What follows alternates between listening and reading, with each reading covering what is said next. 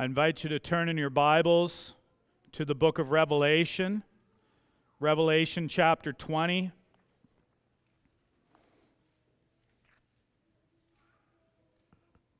As you're turning there, just want to thank DJ and David and Kim and Crystal for their leading us in these wonderful hymns of worship and of thanksgiving to God. We can give thanks to God that we have the Word of God in our own language here in this amazing passage, Revelation chapter 20, beginning in verse 1. This is God's Word. Then I saw an angel coming down from heaven, holding in his hand the key to the bottomless pit and a great chain. And he seized the dragon, that ancient serpent who is the devil and Satan and bound him for a thousand years, and threw him into the pit and shut it and sealed it over him, so that he might no longer he might deceive the nations any longer until the thousand years were ended. After that he must be released for a little while. Then I saw thrones, and seated on them were those to whom the authority to judge was committed. Also, I saw the souls of those who had been beheaded for the testimony of Jesus and for the word of God and those who had not worshipped the beast or its image, and had not received its mark on their foreheads or their hands. They came to life and reigned with Christ for a thousand years. The rest of the dead did not come to life until the thousand years were ended. This is the first resurrection. Blessed and holy is the one who shares in the first resurrection. Over such, the second death has no power, but they will be priests of God and of Christ, and they will reign with him for a thousand years.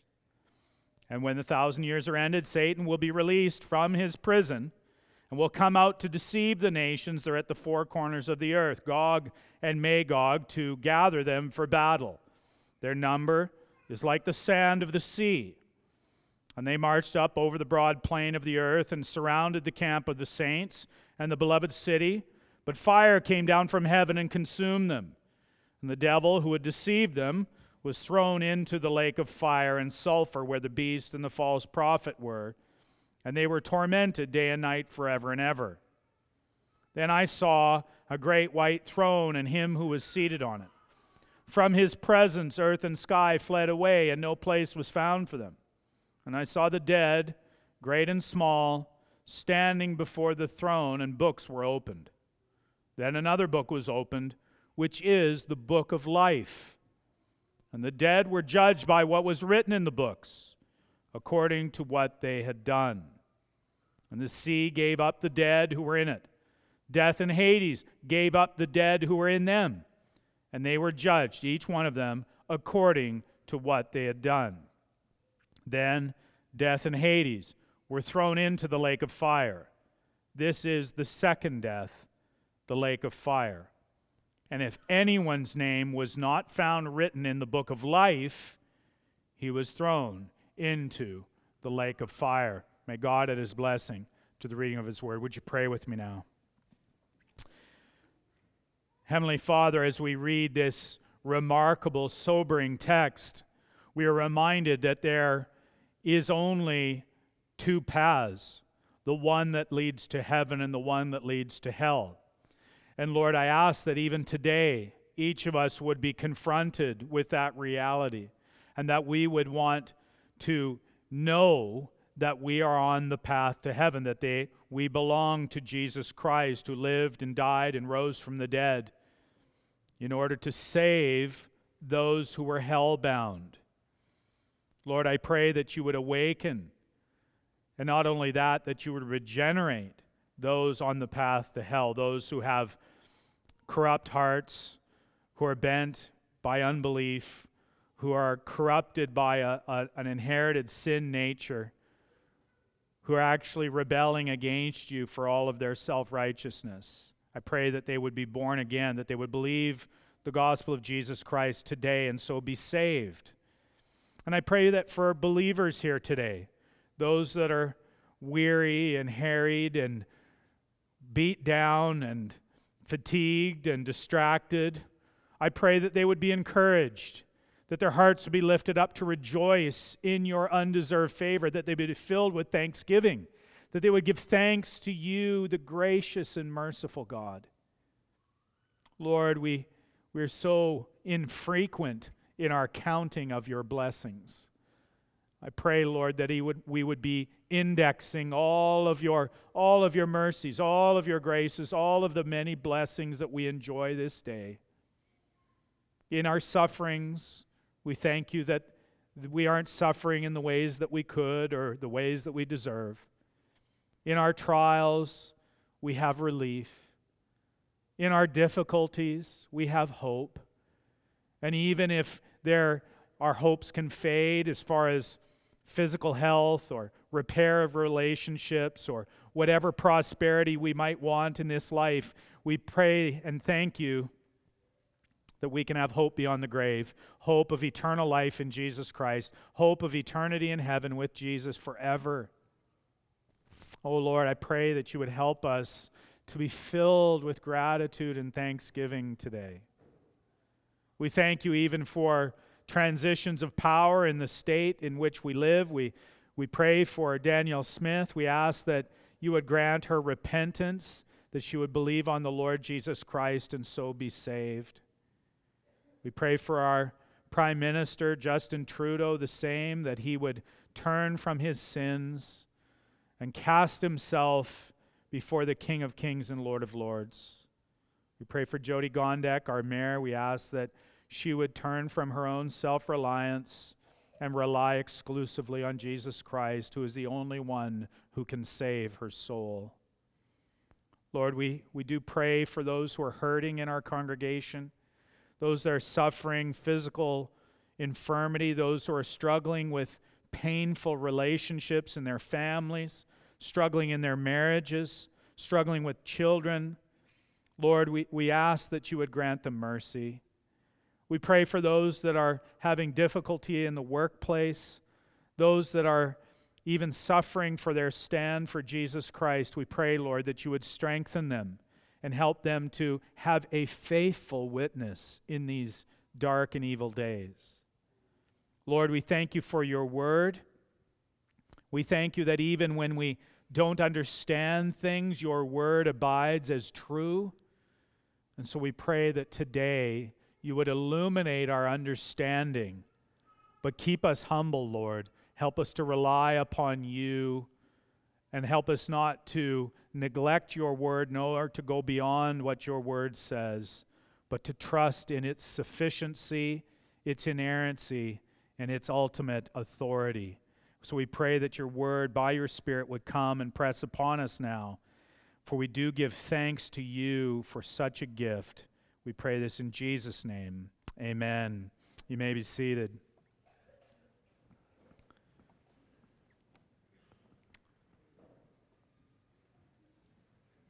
Well, it is Thanksgiving Sunday, and there's lots for us to thank the Lord for. I think we can, I'm just reflecting on it. You, we can thank the Lord for the gospel coming to Calgary. You might not think about it, but there was a time when the gospel was not here in this city, where there wasn't a city here. But the gospel came here first. Many of the early missionaries who came brought the gospel. And the fact that we can thank God that the deception of Satan has been nullified in those early folks here in this region who then believed that message of the gospel, who had Satan's deception taken away and they believed whether they were from the Siksika or from the Tsuut'ina, or whether they're from England or from Scotland or from Missouri or from Montana or wherever they came from in the early 1800s. And they believed on the Lord Jesus Christ and so were saved. And we can thank the Lord that, that, that churches were established, planted here in Calgary, through which the gospel went out, through which disciples were made. We thank the Lord for mums and dads and grandmas and grandpas and boys and girls who believed on the Lord Jesus Christ and testified to the gospel of Jesus Christ towards others. And we can thank the Lord that He has provided the Lamb of God who takes away the sin of the world, who has triumphed over Satan, who has triumphed over sin, who has triumphed over death. And we can be thankful, I think, especially here in this gathering. We can be thankful for the evidence seen here of what Christ has accomplished, even in the evidence of regenerated hearts, regenerated souls, even the folks who are gathered here who call on the name of the Lord Jesus Christ. So, you know, you're all probably, maybe you're, you're planning on a Thanksgiving dinner later today or tomorrow. We're going to celebrate God's blessings. But we can celebrate because we, we can feast really because we, we celebrate what Christ fought and the win that he, that he secured, the victory that he has won. And we look forward then to the marriage supper of the Lamb, even as we are his waiting, watchful bride. Now, in this series of sermons, I've selected passages that fit in with this grand theme of the holy war. And it came then to then to look at then this passage because we've got questions about the end, questions about Satan's activity, questions even about the so-called millennium. But it's also October. And it's Reformation month and we're going to have a Reformation bash. Uh, you know, take you know think of that what it's going to be october 31st uh, and and i just want to start by by getting martin luther's reflection on the truth of revelation 20 and M- martin luther compares the devil to a chained dog. He says this why should you fear? Why should you be afraid do you not know that the prince of this world has been judged? He is no Lord, no prince anymore.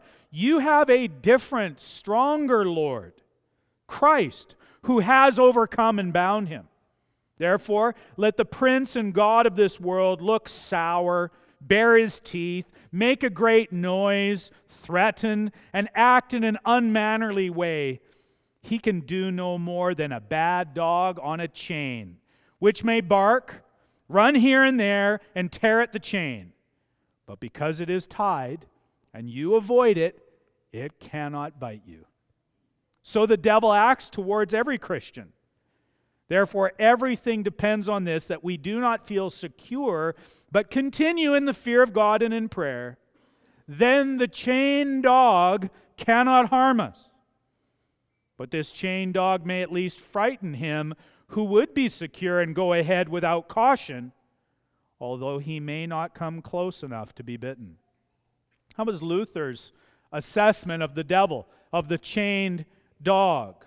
And then when we come then to Revelation 20, this is then kind of a description of what we have here. As we said, we, we read in Revelation 20 and verse 1 I saw an angel coming down from heaven, holding in his hand the key to the bottomless pit and a great chain. Who is to be chained? He sees the dragon, the ancient serpent who is the devil and Satan, and bound him for a thousand years and threw him into the pit and shut it and sealed it over him so that he might deceive the na- might not deceive the nations any longer until the thousand years were ended. And after that, he must be released for a little while. Well, in this question about this holy war, this, this conflict, how does God's warfare against Satan play out? Now, according to Revelation 20, John saw Satan with all of those names and descriptions dragon, ancient serpent, the devil, and, the, and Satan was bound for a thousand years. Now, the thousand years, that's what you're all wanting me to tell you about. I've had people say, I'm looking forward to this sermon because I want to know about the millennium. This millennium, this, this chiliasm, is it referring to a thousand? But before, before we get to the millennium, got to hold you in suspense. We have to talk about the binding of Satan. Now, you might automatically think, and you might automatically assume that this binding must be in the distant future. Because we're told that Satan is bound during this millennial period with a distinct purpose. Verse 3 so that he might not deceive the nations any longer until the thousand years is ended. So, this binding, very important, it is directly applied to Satan's ability to deceive pagan Gentile people groups. Now, since we know that Satan is still active, he's prowling around like a roaring lion. We've looked at 1 Peter 5 8. We also know that Satan can be resisted, and when we resist him, he flees, James 4 7. So the question is this is a key question Is Satan bound or not? Specifically, is Satan's ability to deceive the nations without any pushback, is it either bound up or does it remain unfettered and unlimited? And to this, I think it's critical to understand this chapter.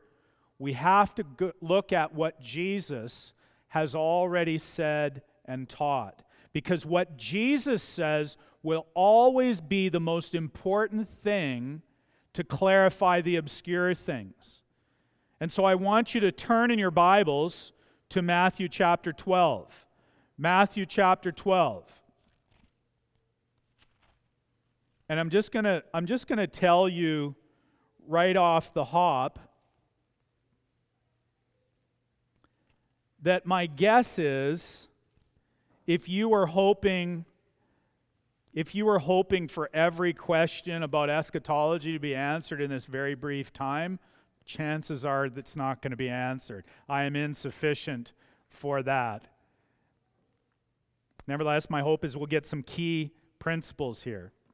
Good. We're all getting a Bible. That's great. Matthew chapter 12.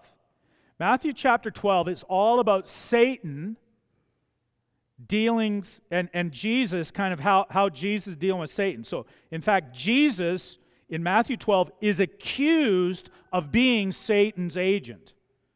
So, Matthew 12 and verse 22. Then a demon oppressed man who was blind and mute was brought to him, and he healed him so that the man spoke and saw. And all the people were amazed and said, Can this be the son of David? In verse 24 of Matthew 12. But when the Pharisees heard it, they said, It is only by Beelzebul, the prince of demons, that this man casts out demons. Knowing their thoughts, he said to them, Every kingdom divided against itself is laid waste, and no city or house divided against itself will stand.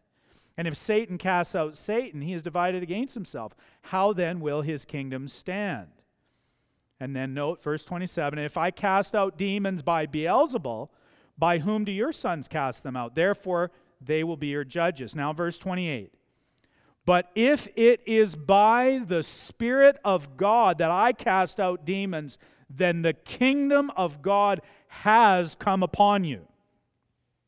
Or, this is the analogy now to see. Or, how can someone enter a strong man's house and plunder his goods unless he first binds the strong man? Then indeed he may plunder his house. It's a remarkable analogy. The binding of the strong man. And so that's what Jesus is saying that in his casting out of demons, it means that the kingdom of God has come and that he is binding the strong man in order to steal the strong man's goods. Who's the strong man? The strong man is Satan. The sinner belongs to Satan. The sinner belongs to the strong man unless Jesus frees him. William Tyndale, the great reformer, it was just the anniversary of his martyrdom just here a few days ago. He's the Bible translator. If you read an English Bible, it's because William Tyndale did this great work. He rendered 1 John chapter 3 and verse 8 this way. He said this, "He that committeth sin is of the devil, for the devil sinneth from since the beginning. For this purpose appeared the Son of God to loose the works of the devil. The modern translations say to destroy the works of the devil.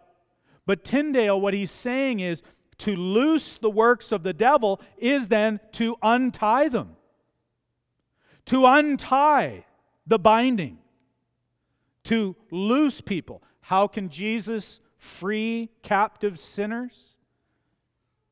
How does he untie them and unbind them? He must first bind the strong man first. That's what he has to do first. He has to bind the strong man. And so you untie the captive by first tying the captor. And that's what Jesus did. This binding of the strong man is the work of Jesus Christ in his earthly ministry, in his life, in his death, in his resurrection and ascension. He clarifies there in Matthew 12 28. But if it is by the Spirit of God that I cast out demons, then the kingdom of God has come upon you. So Jesus' exorcism of demons illustrated his kingdom had come and Satan's ability to deceive was bound up. So then we can consider the truth. You've many of you have heard this before that if the Son sets you free, what? You will be free indeed. Sometimes, sometimes we forget this. Jesus came to free people but he binds the strong man in order to free the captives. You will be free indeed, John 8 36. Now, if we recognize what Jesus did to Satan through his life, death, and resurrection, then we'll recognize that for all of Satan's activity, he is bound. He has been limited in his ability to deceive the nations. Now, Greg Beale, great commentator on this, probably the you know, most significant commentator on the book of Revelation, referring to the beast. And the beast is one of the agents of Satan referred to in the book of Revelation. The beast referring to even the beastly state, the satanic state and culture. Beale says that the defeat from which the beast appears to recover is Christ's defeat of Satan and his earthly forces at the cross and resurrection. And he's referring to Revelation chapter 13 and verse 3, where it appears as if the beast recovers. But Beale goes on to say, but the satanic state, that is the beast, and culture in the first century appeared to be unaffected by Christ's victory since their prosperity continued and their persecution of God's people continued unabated. This situation will continue until the final parousia, that is the coming of Christ, at which time the beast's success over God's people will seem even greater than before. Directly preceding Christ's parousia, it will seem as if the beast is finally and decisively triumphant over the church. But this apparent success is short lived as chapter 17 and verse 10 reveals, the success will last only a little while. Christ will return at this point and show decisively that the devil and his forces were defeated at the cross, and he will demonstrate that reality. End of quote. Think of how the Gentile nations lived in darkness, like, say, this Gentile nation. The Gentile nations lived in darkness prior to the coming of Jesus Christ. Only Israel had the light of salvation. Only they had the light of special revelation. But then Christ came, and what did Jesus say? Because this is the framework. Jesus came, he was said he was the light to the Gentiles. He was prophesied in the infancy narratives. He was the light to the Gentiles, pre- predicted by Isaiah. And he came, and Jesus said in John 14, 6, he said, I am the way, the truth, and the life. No one comes to the Father but through me. So, because of Jesus coming, there is a breakthrough in the deception among the Gentiles. There is then an ability for the Gentiles to believe the truth and to be deceived no more. That is also a description of a Christian. It is someone, we say, someone who has seen the light. They have seen the light. And it's not because they're so clever, it's not because they're so smart. It is because God, in His mercy and His grace, has caused them to see the light from which they were formerly deceived in darkness. So I'm arguing that Jesus' life, death, resurrection, and ascension binds up Satan. My view is that Satan is bound but active. And so I'm trying to think of a more modern illustration. I, even thinking about Alberta, I've seen how uh, there's been many descriptions of how you'll you'll get these guys, these biker gang uh, overlords, these bosses, you know, Hell's Angels guys, and they'll go to jail. And from jail, they still have all these operations running from jail.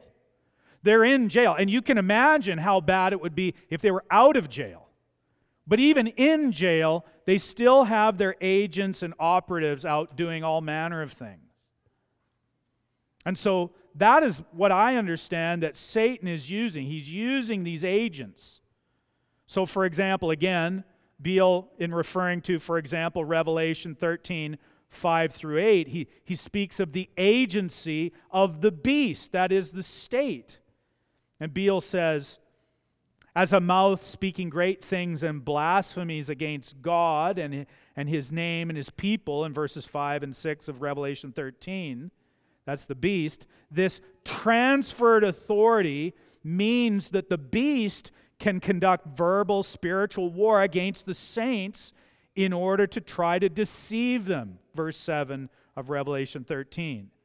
But he can only deceive those who have not been written from the foundation of the world in the book of life of the slain lamb. That's Revelation 13, 7 8. Therefore, part of the effect of the demon's mouths, that's the, the locust in Revelation 9, 17 to 19, it is to intensify the deception of unbelievers. Now, if you say some of the stuff going on in our society, if you say, you know, the, the deceptions that are going on, if you say that's demonic, do you know what people think? They think you're weird. They think you're extreme. They think you're being like radical. And yet, according to what the book of Revelation indicates, actually you're trying to be precise and accurate. It isn't just sin. It isn't it isn't just that, but there's a deception there that's demonic. Thankfully though, if Satan has been bound, there is then the possibility that a Gentile, or a Jew for that matter, can believe on the Lord Jesus Christ and be saved. That that deception of Satan is not then unhindered and unfed. It's, it's not, he, he doesn't have free reign.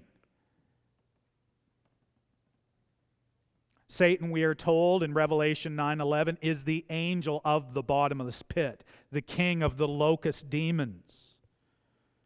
Or, in my analogy, the boss is behind bars, but he's active through his minions. And, if you still aren't clear about this idea of Jesus binding Satan already, which you might disagree with me on, you might disagree with this whole sermon. That's okay. Just make sure you're grounded in the scriptures. We're all learning here. But, but if you're not convinced of this, just turn to Ephesians 4 8.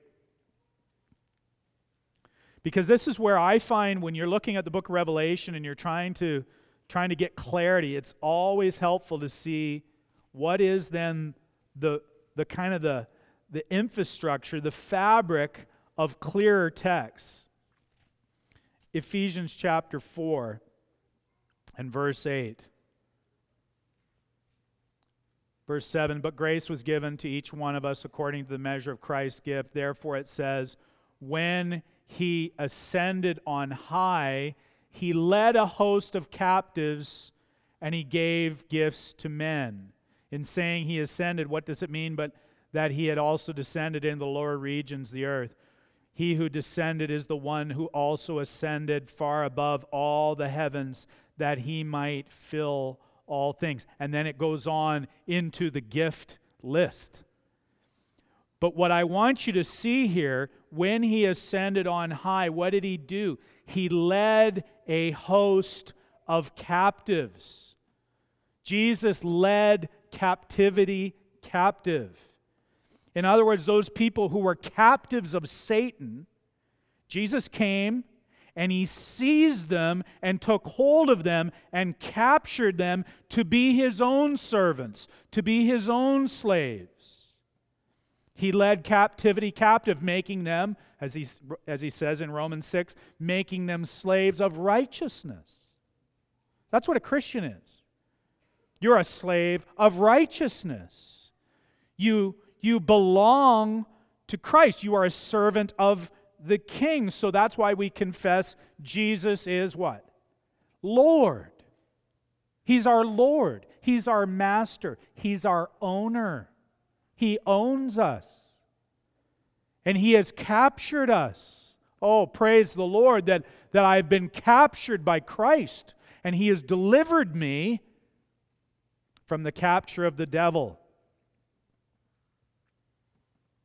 2 Corinthians 2:14 says this well, even in the NIV says this, but thanks be to God who always leads us as captives in Christ's triumphal procession and uses us to spread the aroma of the knowledge of him everywhere. We are Christ's captives. We're on display. Now note, I'm, I'm choosing these references from the epistles. This is spoken to Christian believers in churches in the New Testament. Not, not prophesying about far distant futures, but talking about people right then and there. Christian believers. What is clear then is that Satan has not been cast into the lake of fire during this season. He's kept in this limbo, this abyss for a season, and then it is permitted, then he's permitted to be released for a little while. But when, as it says in Colossians 2:15, when he's been disarmed, shamed, and triumphed over, Paul said that through the cross, God disarmed the rulers and authorities and put them to open shame by triumphing over them in Christ. That's not future, that has already happened at the cross. Jesus had said leading up to his going to the cross, he said in John 12 31, Now, now is the judgment of this world. Now will the ruler of this world be cast out. So it's not, it's not only strictly future, it is now in Christ's own ministry, in his life, death, and resurrection. Now, during this time, as I say, his influence can be felt, Satan's influence can be felt. But he cannot deceive freely in the same way. And that's why then we can say, yeah, resist the devil and he will flee from you. How can you resist him? Well, because you've got the Word of God, because you've got the gospel, because you've got the Holy Spirit. Resist him and he will flee from you. He can't trick you. John Calvin, another great reformer from Geneva, Frenchman, speaking of the binding of the, of the strong man, he said this And to this end, Christ, by dying, overcame Satan who had the power of death, referring to Hebrews 2:14. He overcame Satan and he triumphed over all his hosts. Hosts are uh, not people coming over for Thanksgiving dinner. Hosts are an army. You know, it's it's a heavenly host is an army of angels. Satan's host is all of his army of demons. He triumphed over all his hosts so that they might not injure the church, which otherwise would suffer from them every moment. End of quote. Of course, uh, Pilgrim's Progress, one of my favorite stories, what everybody here should read. Pilgrim's Progress, you know, Christian in, in that narrative, he approaches the palace beautiful, it's called. And when he comes up to the palace beautiful, he sees there are two ferocious lions there. And there had been a couple other guys who had seen those lions and they had bolted the other way. And he comes up to these lions and they're, they're, they're near the pathway to the door to the palace beautiful. And the, the porter of the palace, who's rightly named Watchful, Watchful calls out to Christian and he says this Is thy strength so small? Fear not the lions, for they are chained and are placed there for trial of faith where it is, and for discovery of those that had none. Keep in the midst of the path, no hurt shall come unto thee. And, and that's the truth. Stay to the path. You don't have to worry about the chained lion. Like Luther said, because the dog is tied and you avoid it, if you're a believer, it cannot bite you. So that's a big presupposition, a big piece of the understanding when we're looking at Revelation 20 is to understand when is this binding? Bound him, Revelation 20, verse 2, for a thousand years. And so you got this thousand years. So that brings me then, secondly, what about these millennial blessings? Picking up in verse 4. Then I saw thrones, and seated on them were those to whom authority to judge was committed. Also, I saw the souls of those who had been beheaded for the testimony of Jesus and for the word of God, and those who had not worshipped the beast or its image and had not received its mark on their foreheads or their hands. They came to life and reigned with Christ for a thousand years. Well, this is key then. Coming to life and reigning with Christ for this season. But we have to remember that with the Lord, 2 Peter 3 8, one day is as a thousand years, and a thousand years is as one day. So, this millennial season, as I would argue, is an apocalyptic symbol for a time frame when people are coming to life. Now, you might say, yeah, well, you're not being very literal on that, Clint. So you're, you're you know, I'm just going to reject everything you say here, which is fine. But I think when you look at Revelation chapter 1 and that the idea that John has this vision. It is a vision of symbols, a vision of signs. I better just make this point. Revelation 1 1, the revelation of Jesus Christ, which God gave him to show to his servants the things that must soon take place. The Greek word for show is to show by way of symbols to show by way of signs. And I wish I would have come up with this, but Greg Beale said it. He says, I read verse 1 literally, so then I take the book of Revelation symbolically. And that's, that's actually then a basis then for my own understanding. So here is then this millennial season. And we see in this millennial picture that there is a focus in verse 4 of Revelation 20, a focus on authority. The authority paradigm is based on Jesus himself, this idea of, of being raised up and having authority over all. You remember, for example, again, getting clarity, Ephesians 1:21. God raised him, that's Jesus, from the dead and seated him where? At his right hand in the heavenly places, far above what? All rule and authority and power and dominion and above every name that is named not only in this age but in the one to come. The authority of Jesus over all by the resurrection.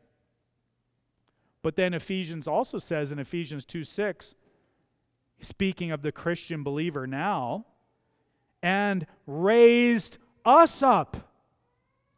Not will raise, has raised raised us up with him and seated us with him in the heavenly places in Christ Jesus.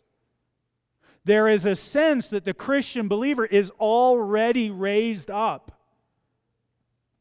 That's right, amen. Not going to change your life. You are already raised up in a certain sense. You say, Yeah, but I'm not resurrected. Yeah, I know. But this gets into all of this dynamic that we'll keep coming back to is this already and not yet. We are already raised up in, in a certain sense. Verse 7 of Ephesians 2 so that in the coming ages he might show the immeasurable riches of his grace and kindness toward us in Christ Jesus. But he has raised us up with him. So Paul says there in 2 6, Ephesians 2 6, that we've been raised up. So is that future only? No. His point is that we have already been raised up. Now, we will be raised up in bodily resurrection, absolutely.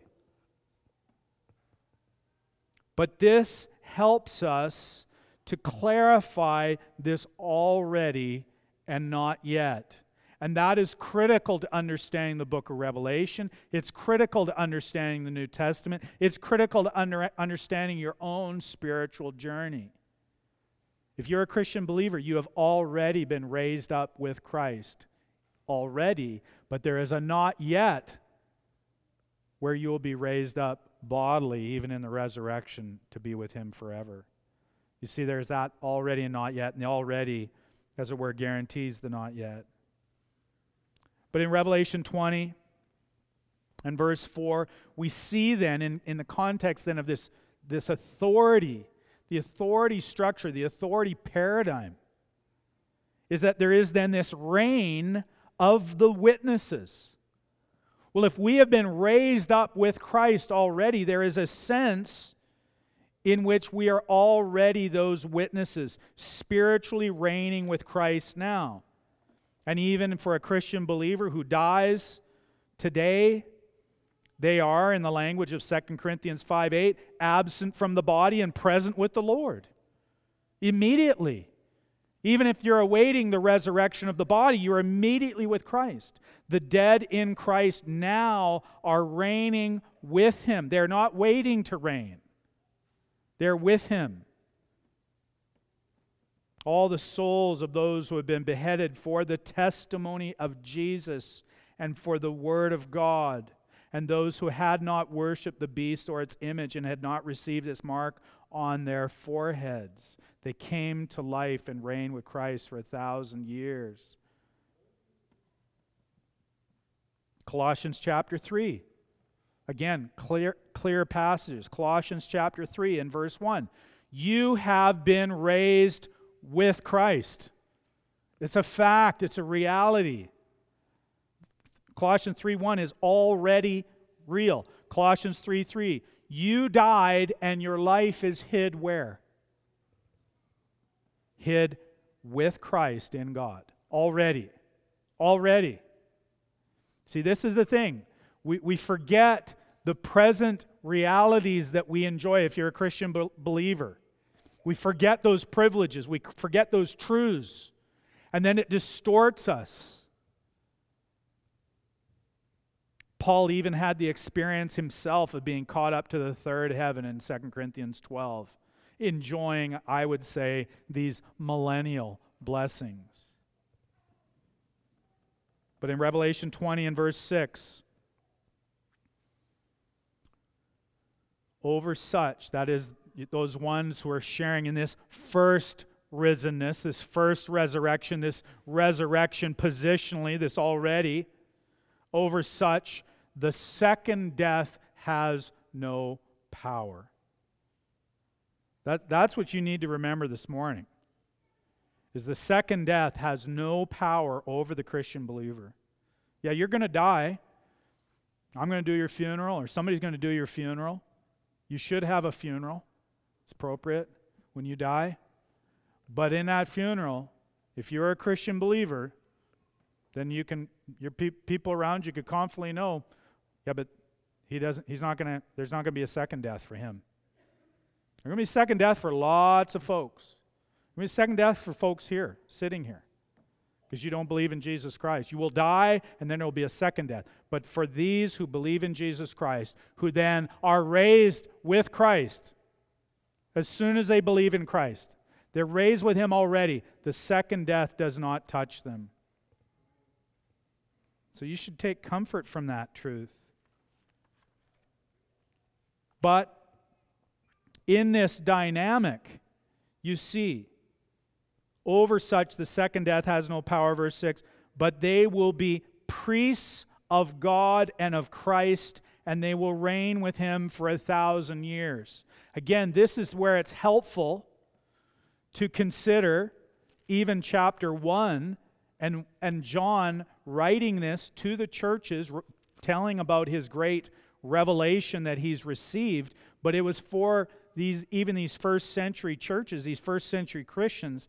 And, and remember in chapter 1, he says this in verse 6.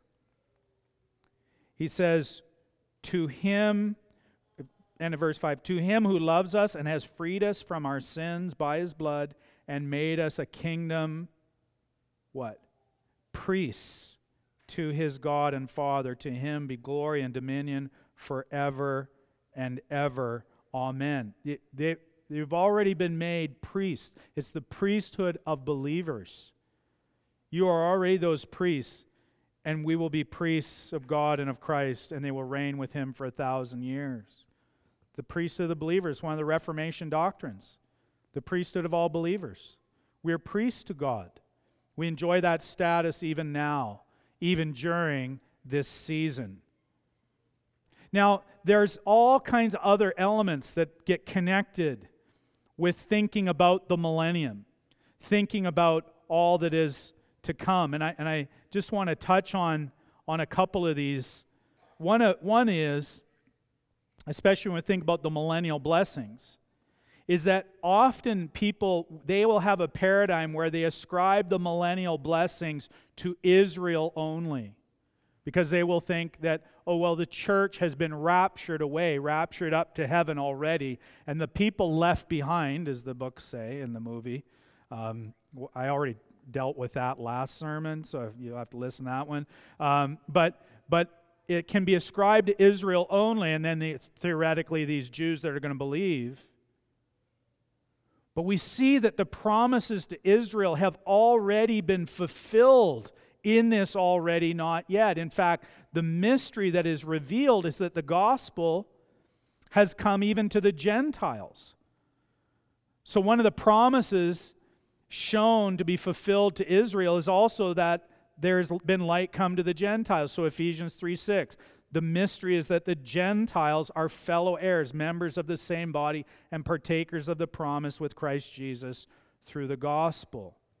See, the purpose of this reign of these witnesses, even in Revelation 20, is what Paul says in Ephesians 3:10, so that through the church the manifold wisdom of God might be made known to the rulers and authorities in heavenly places. So there is this sense in which the church, Christian believers, are already reigning, bearing witness to all these rulers and authorities. But what about, what about Israel? What about Israel? They just we just forget about them? Is that is that what my quote unquote amillennial view says? Oh yeah, forget Israel. No, no. Romans chapter 11. Again, probably trying to do too much here. But Romans chapter 11 in verse 1, very important. If you're thinking, what about ethnic Israel? What about promises to the Jews? Paul says, I ask them, has God rejected his people in the first century? Has God rejected his people? Because obviously Gentiles were believing in Christ. Has God rejected his people? By no means. And then what does Paul do? He says, I myself am an Israelite, a descendant of Abraham, a member of the tribe of Benjamin. And in Romans 11 1, you have Paul citing himself as a literal example of the fulfillment of the promises to Abraham. Paul believing in Jesus Christ. But later he warns the Gentiles. He warns them and says in 11:25 of Romans, "Lest you be wise in your own sight, I do not want you to be unaware of this mystery, brothers. A partial hardening has come upon Israel until the fullness of the Gentiles has come in, and in this way or this manner all Israel will be saved." In other words, during this time period, during this time period, there are elect ethnic Jews who will believe in Jesus Christ, and there are the rest. And there are elect Gentiles who will be saved just as all the elect, ethnic Jews will be saved. Both are an elect remnant chosen out of the whole of humanity. And those promises are fulfilled in the church, in and through the church, through the preaching of the gospel, in those believers who are trusting in Jesus Christ, who are just like the Apostle Paul, who was converted, who believed on the Lord Jesus Christ and was saved.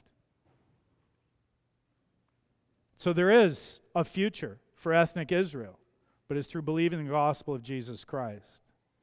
And so then they become partakers of these blessings.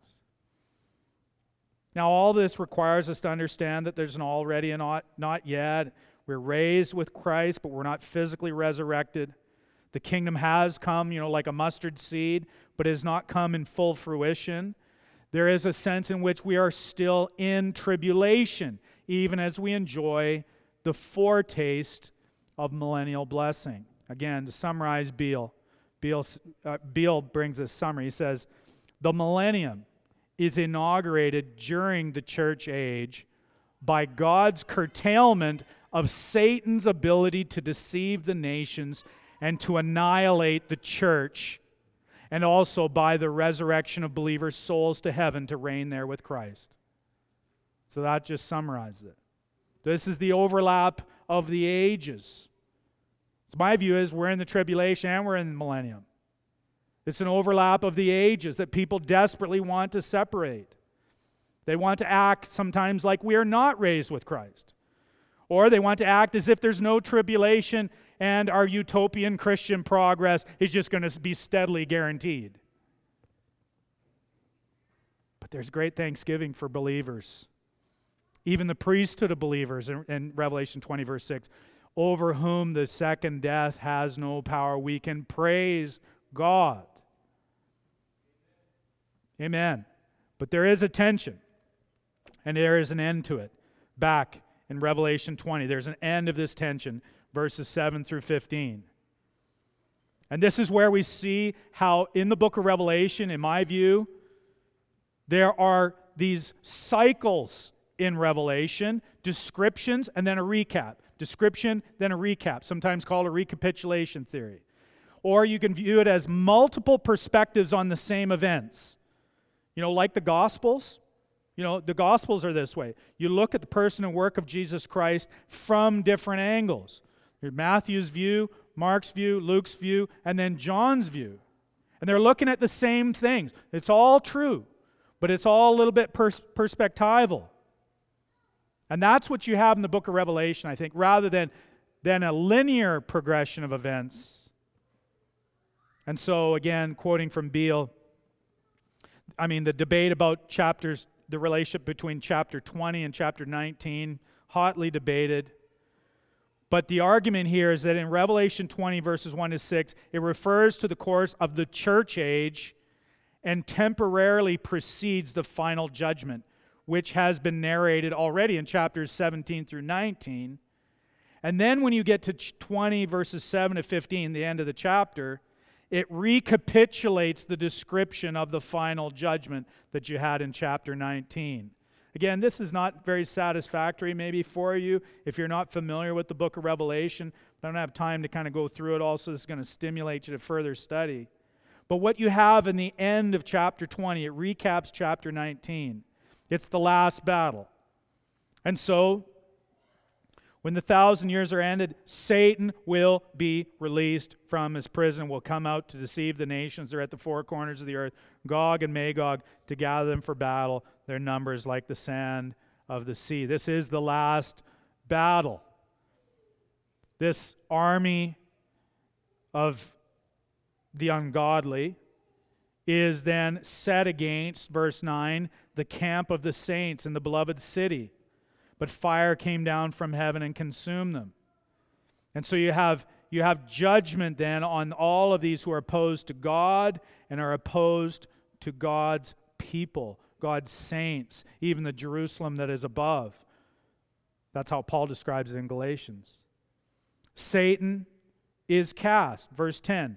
The devil who had deceived them was thrown into the lake of fire and sulfur where the beast and the false prophet were, and they were tormented day and night forever and ever. So, this is all echoes of Ezekiel chapters 38 and 39, the battle between Gog and Magog.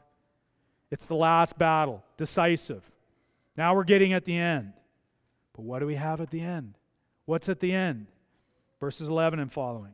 The white throne judgment. Then I saw a great white throne and him, him who was seated on it, and from his presence earth and sky fled away, and no place was found for them. You see, the old creation at that point is displaced because the new creation is being consummated in verse 11. And then books are opened. It's the most chilling thing, I think, for this generation. It's not, it's not that everything's being tracked, everything's being surveilled, everything that's on the internet. You know, you put something on the internet, you know it never goes away. It's not that tracking that's the most fearful thing. It's the thought that your, ni- your name might be in the wrong book. Your name might be in the wrong book. Is your name written in the right book?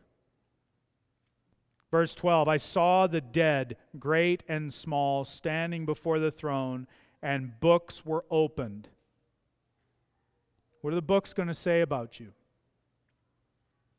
Then another book was opened, which is the book of life. And the dead were judged by what was written in the books according to what they had done. Which book is your name written in? That's what you've got to ask. The most important question you can ask today on this Thanksgiving Sunday. Verse 13 the sea gave up their dead who were in it. Death and Hades gave up the dead who were in them. And they were judged, each one of them, according to what they had done. So here is this judgment. This is the resurrection of the just and the unjust. Death and Hades must release them. See, there's no, there's no getting away with stuff. There's no escape from God in death. You know, it's a common thing. I've talked to many people. Is illustration I use very often. They say, "Oh, well, there's no God." say, "Well, there's no God, then, then there is no justice. There is no law in the world. There's no nothing." Then, if Hitler he can he can commit the atrocities of the Holocaust, and then he commits suicide in a Berlin bunker, and he gets away with it because nobody can bring him to trial. Hitler was never in the Nuremberg trials. He was never in the war trial. So did he get away with it? That's what you that's what you're saying if you don't believe there's a God who holds all accountable. But he does not he does not escape. He does not escape God's justice. Death does not deliver him from God. He cannot escape God's justice by death. The second death will get him because he's judged and his name is in the wrong book. How pleasant then to think of the death of death, the death even of the second death in the death of Christ.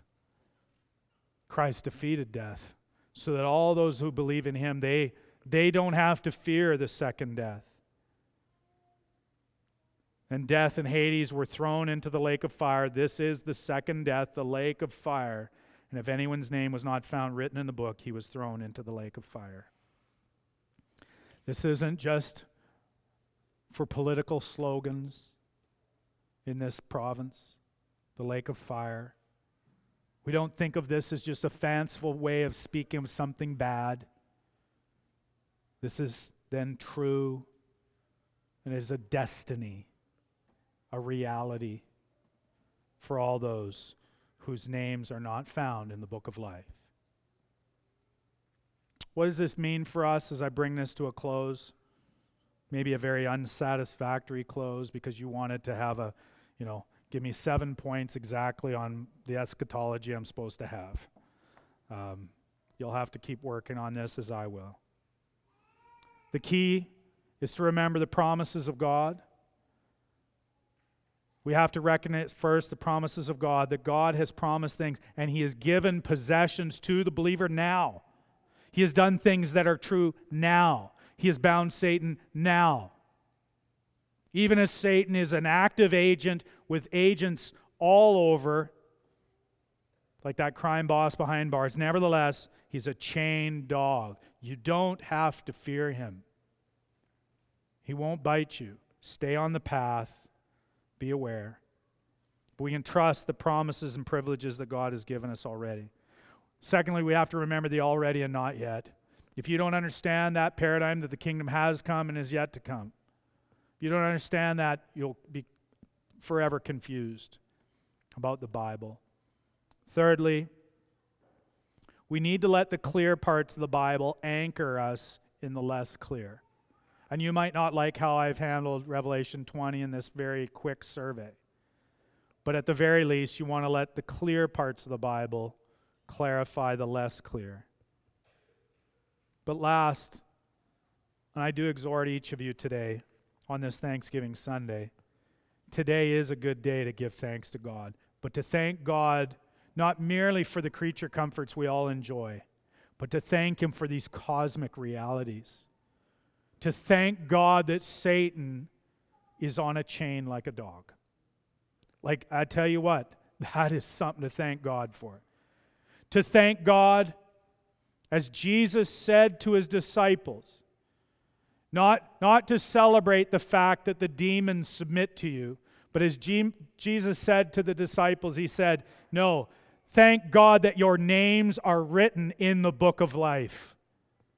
That's what Jesus said to them. Are we any better? That is what we should give thanks to God for. Oh, I'm, my name's in the book of life. My name is written in heaven. Oh, what a privilege. Something each of us can take for granted to be written in the Lamb's book of life. If we do that, then this is the rejoicing that we give in thanksgiving to God and to his Christ by the Spirit. We rejoice today, and it should be a day of rejoicing. We rejoice today that our names are written in the book of life. Have that on your minds even during this Thanksgiving season. Let's pray together. Almighty God, I pray that you would fill our hearts with joy over against such stark and challenging and striking images of judgment. But oh Lord, you've been so good to us. Give us joy even as we enjoy even the restoration of the joy of our salvation. And for any here who do not believe in Jesus Christ, whose name is not written in the book of life, Lord, I pray that today you would cause their hearts to be regenerated. You would replace their corrupt, hard, sinful heart with a new heart, a heart that believes, and that you would raise them up even with Jesus Christ. We pray this in Jesus' name. Amen. Please rise and sing and worship and praise to the living God.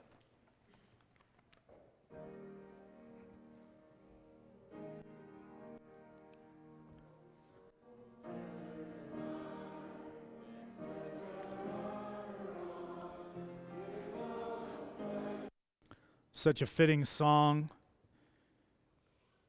That's the victory march since Christ rose from the grave. And this is where it's going, Revelation 21. Then I saw a new heaven and a new earth, for the first heaven and the first earth had passed away, and the sea was no more. And I saw the holy city, New Jerusalem, coming down out of heaven from God, prepared as a bride adorned for her husband. And I heard a loud voice from the throne saying, Behold, the dwelling place of God is with man. He will dwell with them, and they will be his people, and God himself will be with them as their God. And he will wipe away every tear from their eyes. And death shall be no more. Neither shall there be mourning, nor crying, nor pain any more for the former things have passed away. Is that not something to thank God for? All people all of God's people said, I think. Amen. Go in peace. Happy Thanksgiving.